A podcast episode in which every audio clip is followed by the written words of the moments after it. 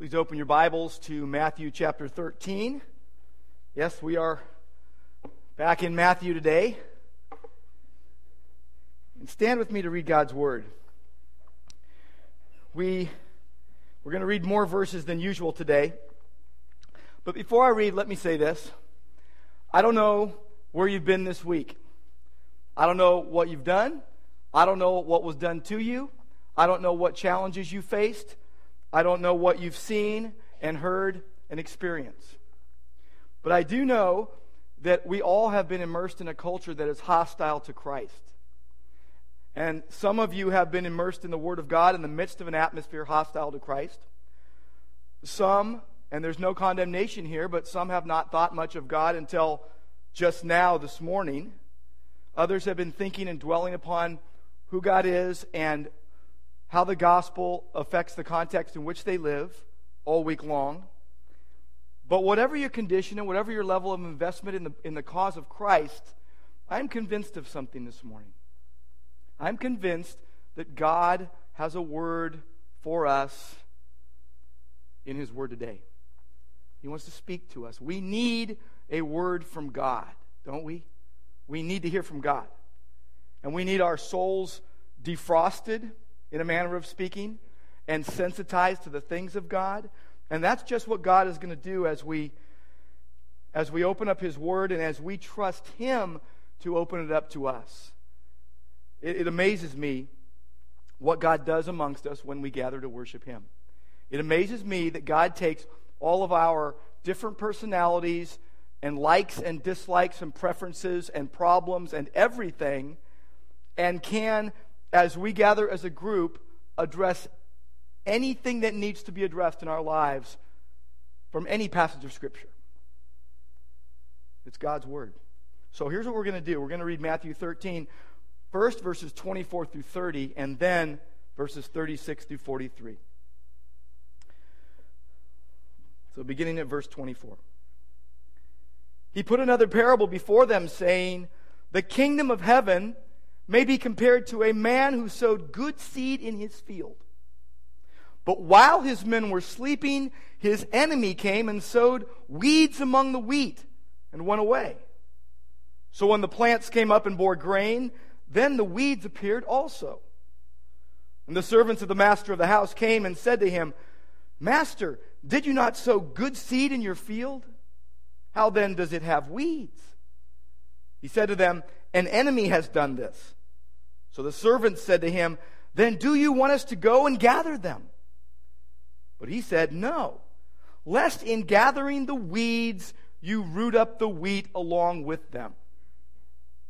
Let both grow together until the harvest.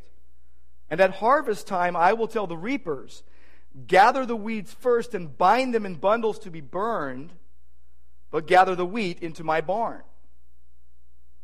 Verse 36. Then he left the crowds and went into the house. And his disciples came to him, saying, Explain to us the parable of the weeds of the field. So he answered, The one who sows the good seed is the Son of Man. The field is the world, and the good seed is the, are, is the children of the kingdom. The weeds are the sons of the evil one, and the enemy who sowed them is the devil. The harvest is the close of the age, and the reapers are angels. Just as the weeds are gathered and burned with fire, so will it be at the close of the age. The Son of Man will send his angels, and they will gather out of his kingdom all causes of sin and all lawbreakers, and throw them into the fiery furnace. In that place, there will be weeping and gnashing of teeth. Then the righteous will shine like the sun in the kingdom of their Father. He who has ears, let him hear. Lord God, we want to have ears to hear today. We pray, Lord, that you would cut through whatever junk may be in our life that might be clouding our hearing, might be blocking our hearing. Open our eyes, Lord, that we may see wonderful things in your word. Clear out whatever is in our line of sight that might be clouding our vision. We pray, Lord, that you would have your way with us this morning. We pray in Jesus' name.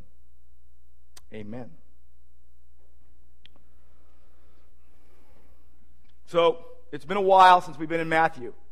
So, I think some review is in order. It will be helpful. We're looking today at the second of eight parables in Matthew chapter 13. Parables are one way that Jesus taught, they are stories from daily life designed to teach spiritual truth. And the context of these parables is rejection of Jesus by Israel. We've got to get that clear. There was an attitude of rejection present on the part of Israel to Jesus. Open hostility from the Pharisees. The rising opposition encouraged Jesus to use parables in greater and greater frequency. Some parables have notes of judgment on, on, on unbelievers, others have notes of encouragement toward believers. But the context of these parables, as is true with all of Scripture, cannot be ignored. Or, as Stanley Toussaint says, we will set our boat adrift in the shifting tides of speculation. We'll guess. Now, here's what happened Jesus used parables to reveal truth to those who would accept him and to conceal it from those who hardened their hearts and rejected him. That's what he did. He, he revealed truth and he concealed truth through parables. Now, in the parable of the sower that we saw several weeks ago, and that's what Jesus called it, the parable of the sower, God's word was proclaimed and it caused division amongst those who heard. There was the empty, dead heart that did not understand. There was the temporary, shallow heart that did not endure the unfruitful, conflicted heart that did not bear fruit, and the receptive, reborn heart that heard, understood, and bore fruit. So you had four soils, four hearts, only one of four truly believing. And it taught us something. It taught us that God's kingdom will succeed amidst opposition. That in spite of hard hearts and competing allegiances and even seeming failure, there would be a huge crop produced of loyalists who belong to the king. That's what the parable of the sower taught us. But a logical question springs out of hearing that parable and understanding its meaning. And the question is this Then are believers to weed out unbelievers? Should the king's people immediately separate the wheat from the weeds, the good crop from the bad? And the answer is found in the parable of the wheat and the weeds. Or as Jesus' disciples put it, the parable of the weeds. So in verses thir- uh, uh, chapter 13, verses 24 through 30, what we see is Jesus speaking to the crowds once again, uh, believers and unbelievers mixed. And many were no doubt wondering if the kingdom of heaven had, has arrived, then what's going on? Why has it not triumphed overtly and, and visibly. If Jesus is the herald of the kingdom, why is the response to him not more favorable? Why is the response to him not more positive across the board? And so the parable of the weeds, as the disciples called it, and by the way, it only shows up in Matthew, nowhere else, it addresses the issue. And it really points to how we as believers are to live in the world in light of Christ's first coming and waiting for his second coming. And it gives us assurance from God that all is unfolding as God has planned, as God has decreed. So start at verse 24. Follow with me. Jesus puts before them a parable. And you notice it says that he put another parable before them because he had already spoken one to them. And he said this He said, The kingdom of heaven can be compared, is like a man who sowed good seed in his field. Now, the first thing we're going to think is, oh, this is going to match up perfectly with the parable of the sower. Not so. Be careful here. Take this one as a standalone, and we'll see as we go along. But the kingdom of heaven may be compared is like a man who sowed good seed in his field. Verse 25, but while his men were sleeping, his enemy came. His enemy was sneaky. His enemy had evil intent. And what did he do? He sowed weeds among the wheat. Now, what the parable of the sower described in terms of these four categories of soil with the same kind of seed in each, the parable of the wheat and the weeds speaks of in terms of two different kinds of seed sown by a farmer and his enemy. And clearly, Jesus says the enemy is Satan. the devil. And, and you've seen, now we've seen twice, Satan being, being pictured as operating in the world, first as a swooping bird picking up seed that isn't taken in in chapter, in chapter 13, verse 19, and now an enemy farmer trying to, to um, undermine and disrupt the growth of seed of good wheat by planting weeds. Now, the weeds were also known as tares or darnel.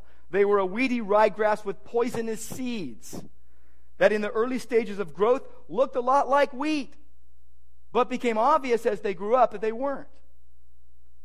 Verse 26, it says that when the plants came up and bore grain, then the weeds appeared also. It was very evident at that point who was who, which was which. Verse 27 the servants then begin to wonder hey, how come there's weeds in the field when our master sowed good seed? What's going on? Verse 28 the master says the enemy did it. And, and so they ask, I think, a pretty logical question We'll go pull the weeds. You like pulling weeds? They're tough, aren't they? You sometimes pull the weed and it comes off at the top and the, and the root is still down there. And in a week or so, or two weeks, more weeds will come up in your yard. The disciples the, of, uh, in this picture, the, the, the servants of the master ask, Should we pull out the weeds? I think anyone would ask that question. You know, if, if I was the master, I'd say, Please, go right ahead. But here's the thing. But first of all, the word gather is key here. You're going to see this word gather. We've read it several times now. But gather is a key word in this parable for judgment. And the master says in verse 29, let them be. Let the weeds be. And, and the reason why. Why, why, why let the weeds be? Because usually you'd think, no, uh, pull the weeds up, right? Why? Because in, in case in gathering the weeds, you root up the wheat as well. It was to protect the wheat. The weeds were allowed to coexist to keep the wheat safe. It's a bit counterintuitive for us. It doesn't go with the way we normally think, but that's the way it is. And so in verse 30, he says, Let them both grow together until harvest. Then I will tell the reapers to gather the weeds, burn them, and put the wheat in my barn. Now, what happens next is very interesting. You'll notice that we skipped over verses 31 through 35. We're going to look at those in, in coming weeks. What happens is this Jesus tells two more parables to the crowds. Then he goes back inside the house, presumably Capernaum, where they were when he went uh, at the beginning of chapter 13, is where they were. And he goes back into the house, and as soon as he gets back in the house, the disciples bypass the two last parables that he told of the mustard seed and the leaven and ask him about the parable of the weeds. It's very interesting. Three parables, but they want to know about the, the bigger, the, the longer one, the, the first one. So they say to him, Explain to us. Explain to us. Literally, make thoroughly clear right now you know when you want the answer to something and, and you want it now? They're asking urgently, tell us, tell us now. What it, what is all about? And so he does. In verse 37, he makes it very clear the one who sows the good seed is the Son of Man. He's talking about himself. It's his favorite name for himself, used over 80 times in the gospel. In all in all instances except for two, when Jesus is being quoted, it's always used by Jesus himself. And it, refer, it refers to his humanity. And it refers to his, in particular, his humility in coming to earth and emptying himself of his privileges, as Philippians 2 says, humbling himself, setting aside his privileges as God, and becoming a man to die for the sins of the world. Verse 38, he makes it also clear that the field is the world, and that the good seed are the children of the kingdom, believers, and that the weeds are the sons of the evil one, unbelievers. And it's very important to understand that both the good seed and the weeds are sown in the world, not the church. A lot of people will say, well, this is about the church and the fact that there's believers and unbelievers mixed in the church, which is true. But this is about the world. The field, Jesus says, is the world. And there is a separation that's going to come at the end of the age, at the harvest time. And they're all going to be growing together in the field, in the world. So this is not uh, the world in the church, but this is the church in the world, not of it. Many assume this is referring to the church being worldly or being mixed with worldly influences, a, real danger, by the way, that we must guard against. But this is about the church being out in the world as salt and light and influence for people's good and God's glory. That's what this is about. And in this parable, unlike the sower, the good seed are the sons of the kingdom. The good seed in the parable of the sower is the word of God, it's the gospel. Here they are the sons of the kingdom. And it's a good reminder to us that the same thing can be used to symbolize different things in different contexts. Sons of the kingdom is also a, a, a title that's used differently here than, let's say, in verses in chapter 8, verse 12, where it refers to Jews who forfeited their covenant blessings due to unbelief. Here it refers to those who are objects of the Messiah's gracious favor and participants in the kingdom of the Messiah by faith. The sons of the kingdom here are believers. So don't be so quick to take a title and, and connect the dots, even if it's in the same gospel, even if it's in the same uh, few chapters, even. Now, verse 39, Jesus makes clear that the enemy is the devil, and the harvest is the end of the age, and the reapers are angels. Verse 40, as the weeds are gathered and burned with fire, so it's going to be at the end of the age. This is going to happen. I think it's appropriate with all the talk of heaven and hell and uh, in, in our context today. I think it's very appropriate to see that Jesus is very clear that something's going to happen and fire will be a part of it. And, and verses 41 and 42, all the, the, the actors in the, in the play on the stage have been identified now by Jesus. And now he says, here's what's going to happen verses 41 and 42. The Son of Man will send his angels, and they will gather out of his kingdom. And that, by the way, is his general rule that consists of all people living in the world. He will gather out of the world all causes of sin and all lawbreakers. That's what he is going to do. Go with me to Second Thessalonians chapter 1.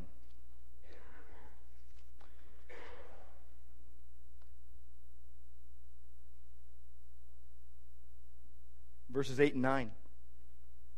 And by the way, starting at verse 5, it says, The evidence of the righteous judgment of God.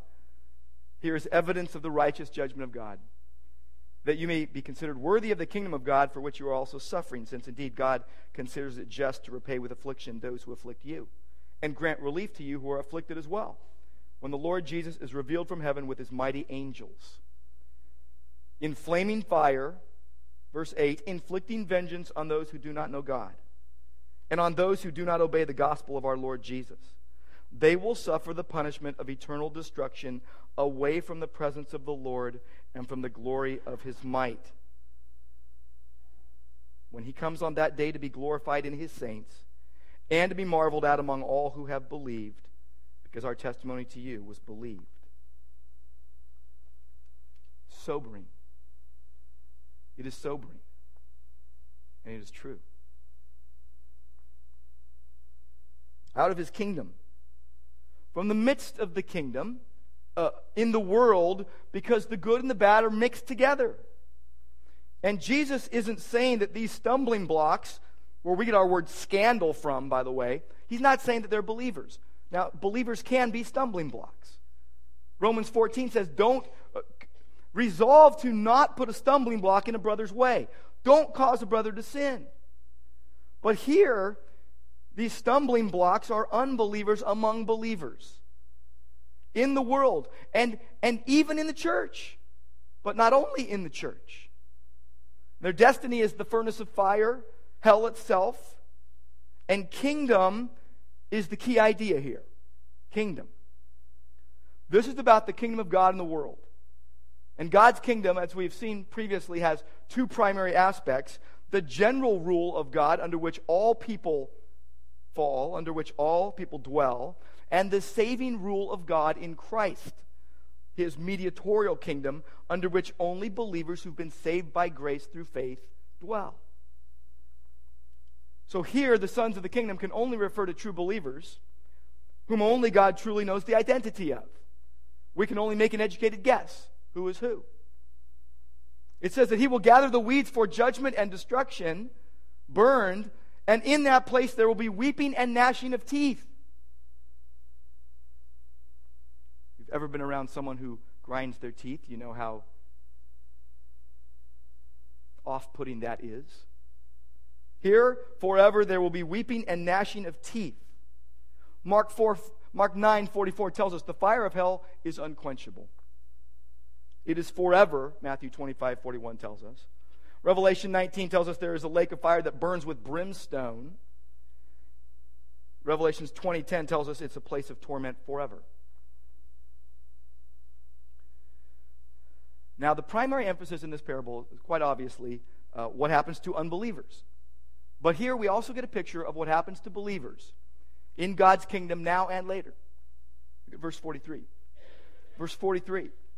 Then, then in that day, the righteous will shine forth like the sun in the kingdom of their Father.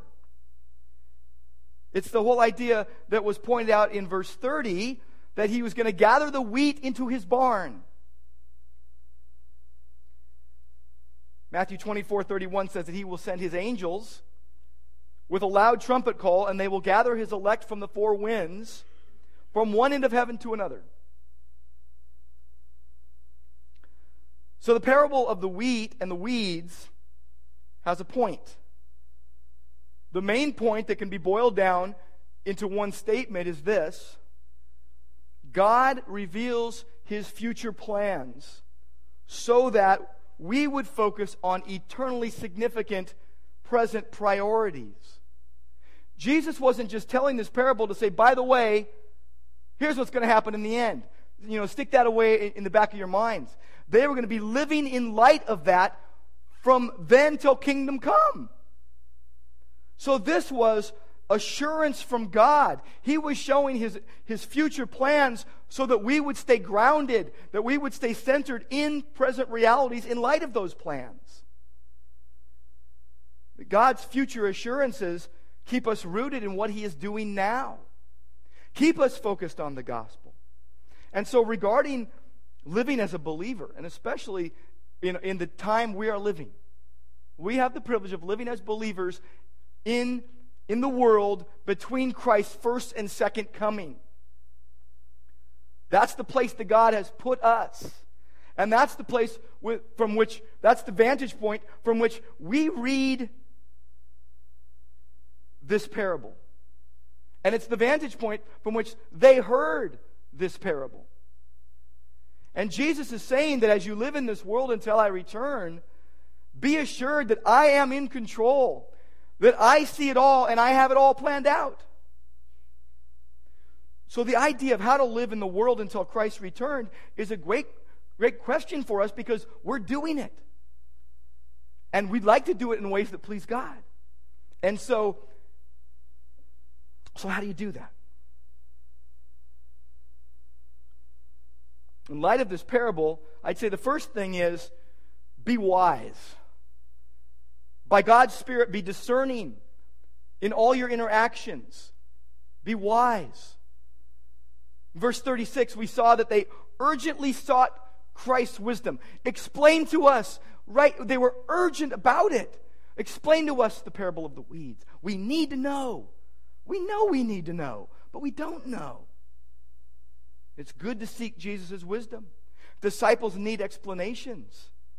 They do not have wisdom in and of themselves. They are to seek God's wisdom in Christ. So Christ's disciples come to ask him, and then he gives them the full explanation. That's the way it works. We go to God and say, Lord, give us wisdom, and he, he gives it to us. what James 1 says. Jesus himself gave this invitation in chapter 11 Come to me all who, you who labor and are heavy laden, and I will give you rest. Take my yoke upon you and learn of me. for I am gentle and humble in heart. The idea there is come to me to learn. Come to me for your wisdom. And interesting, what marks out the, the disciples here from, from the unbelievers is not that they intuitively knew what God's truth was, was pointing to, but they sought it and grew by it. It's like 1 Peter 2 2 that we ought to do. We long for the pure milk of the word so that by it we may grow in respect to salvation. It doesn't happen instantly, there are ingredients. God's word is the key ingredient. This points something out to us in terms of being discerning and being wise. If the devil is mixing his people among true Christians in the world and then even in the church, we should be alert to it. We shouldn't ignore it. It's a fact. So we need to be cautious. Not suspicious, but cautious. Looks can deceive. You can't tell just by looking if something is real or not. The Bible shows that the true subjects of the kingdom are only those who belong to Jesus Christ by faith. But only God can infallibly tell who is who. We cannot. We can't tell with 100% assurance who is in and who is out of the kingdom of God in Christ. But we will be able to have some measure of confidence as we recognize marks, recognize the brand marks of Jesus in a person's life. Jesus said, You will know them by their fruits. You will know them by the outcome of their life, the outflow of their life. If Christ in us is our hope of glory, then Christ ought to be producing fruit through us for his glory. And God's wisdom is given to those who seek it. Christ himself is the wisdom and power of God. So don't be deceived and don't be unwise. As you contend earnestly for the faith, don't be contentious. As you strive mightily for those in the body, take care not to spread strife. Verse 43, once again, says, The righteous will shine like the sun in the kingdom of their Father. And he who has ears to hear, let him hear. Be wise. Listen, hear it. This really kind of it points to Daniel chapter 12 and verse 3. Those who are wise will shine like the brightness of the sky above and those who turn many to righteousness like the stars forever and ever. So be wise as you live in the world in light of Christ's second coming. Second thing is be working. Be working. Good seeds grow. Verse 27. Did you not sow good seed in your field? Well, how did they knew that? Because when the plants came up and bore grain, verse 26, when the plants came up and bore grain, they knew the wheat from the weeds. That's why they asked the question. It was obvious to them. But good seeds grow good grain, good produce, and do what God intends for them to do. So, by God's grace, be appropriately engaged in what He calls you to do. Be clear about God's role and your role. Uh, according to this parable, God's role is sovereign, determining, sustaining grace. He plants and He determines what grows and how long they stay in that state until He brings about the end that He has decreed. And it's all by grace. Satan's work is in here as well. It's unrelenting evil, it's insidious, it's deceptive. But our work is in here too. You notice what, what the good seed is doing. It's growing in the field, in the world. Not of it, in it. So our work is faith and loving obedience to God. So God revealed his role so we can focus on ours. Let him do his job, you do yours. Taking matters into your own hands can do more harm than good. That's why the master says, Don't uproot the weeds. I got them. Verse 39.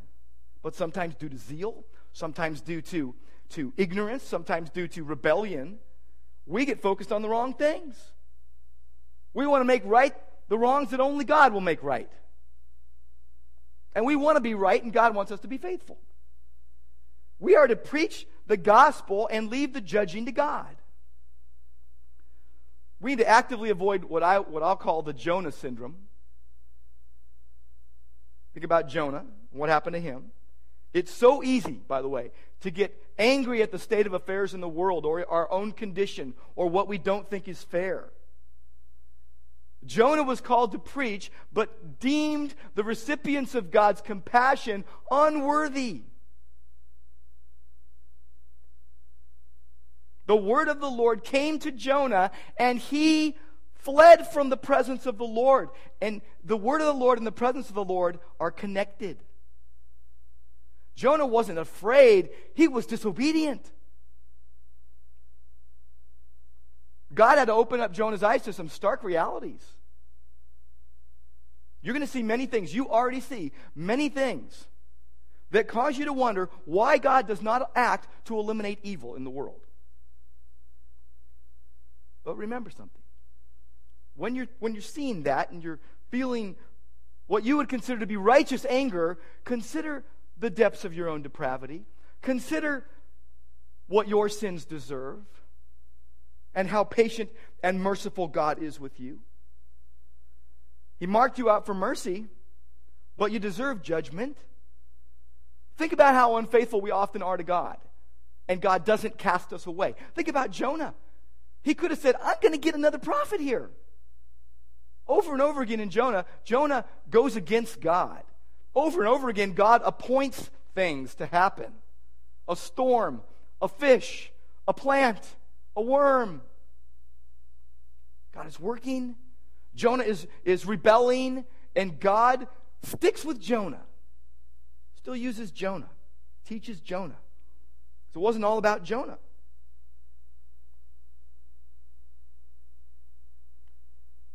So here's what you won't be doing you won't be chasing people down telling them they're wrong. You can be chasing them down to tell them what is right, tell them the truth. You know, appeal to them humbly and boldly.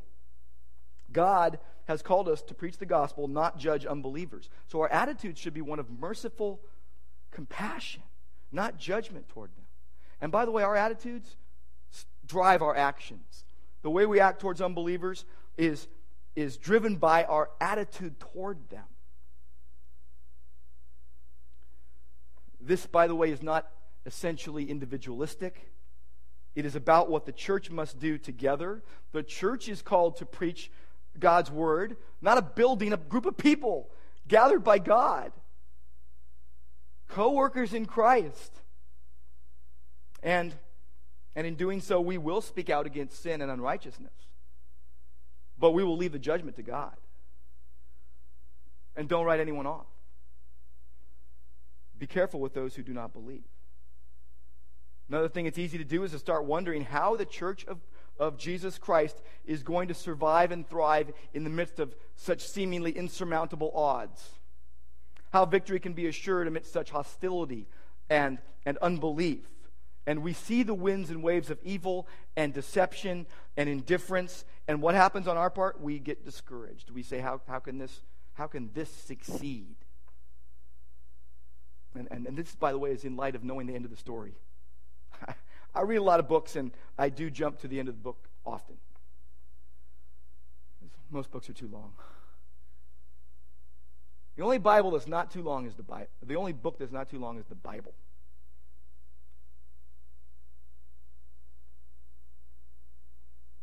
Do not trust in your own efforts to live or figure out life or live in God's kingdom or serve in His name. Rely on God's grace. God's grace is your fuel for living, and it's an abundant supply. There's no crisis of grace.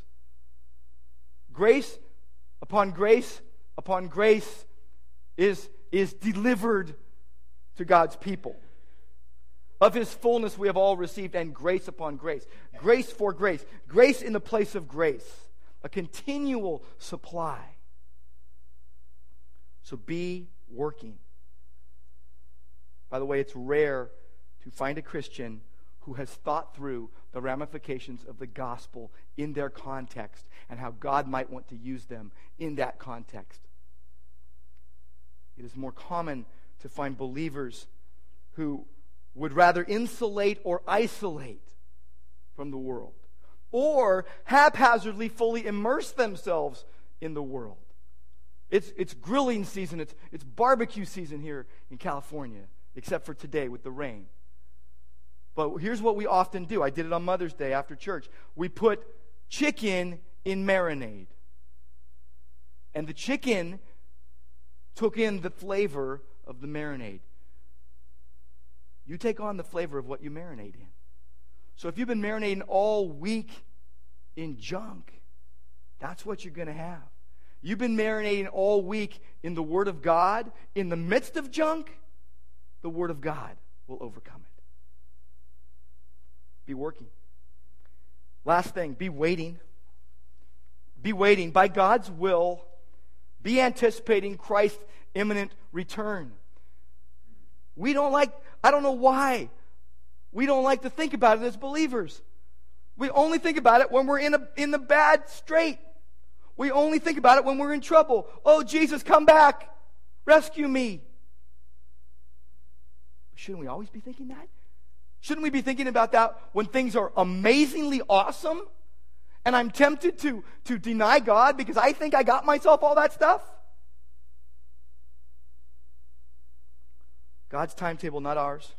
The judge, James says, is standing at the door, ready to enter in the time that he has decreed. I love that word, decreed, as you can tell. But be full of hope. Be full of hope that the final outcome is assured, confident, assured that ultimately God's plan will triumph, that what he says will happen, what he has purposed for believers, and what will happen to unbelievers is already settled. Verse 30 Let both grow until the harvest. Let both grow together until the harvest. This is assurance. This is assurance from God that He knows what He's doing, that His works are in His hands. And if you're a believer, you have no need to fear, no need for anxiety. God protects His own in less than ideal circumstances. And God intends for us to coexist in the world until He comes. And we will live in the same neighborhoods. We will frequent the same restaurants and stores. We will interact on many levels. And yes, we will be together in the church, in the gathering. God sees, God knows, God is patient for our sakes. So God says, Don't worry. The plan will succeed. You are safe, so, so go for it. Do what I've called you to do. The safety harness is on. Someone's holding the ladder. You've got a guaranteed contract, whatever line you want to use. Don't be afraid to try and even fail. Take a leap of faith. I have overcome the world. So as you live in it, safe and secure, don't be complacent. Don't become the seaside life saving station that became a yacht club. Colossians 1, verse 13 says this He has delivered us from the domain of darkness and transferred us to the kingdom of His beloved Son, in whom we have redemption, the forgiveness of sins. On earth, we reflect His glory. We are to be, shine like stars, as Philippians says. And in heaven, we will experience His glory to the utmost. We will shine like the sun. You think about it, today is a, is a dress rehearsal for, for, for eternity. We're practicing for heaven, but we're not practicing for tomorrow. Live today in light of eternity. See, God reveals his future plans so that we would focus on these eternally significant present priorities that are right before us until Christ returns or we go to be with him. We're to be wise, we're to be working, and we're to be waiting. In a sense, we're to be spiritually multitasking without the anxiety or the swerving. wisely work while you wait.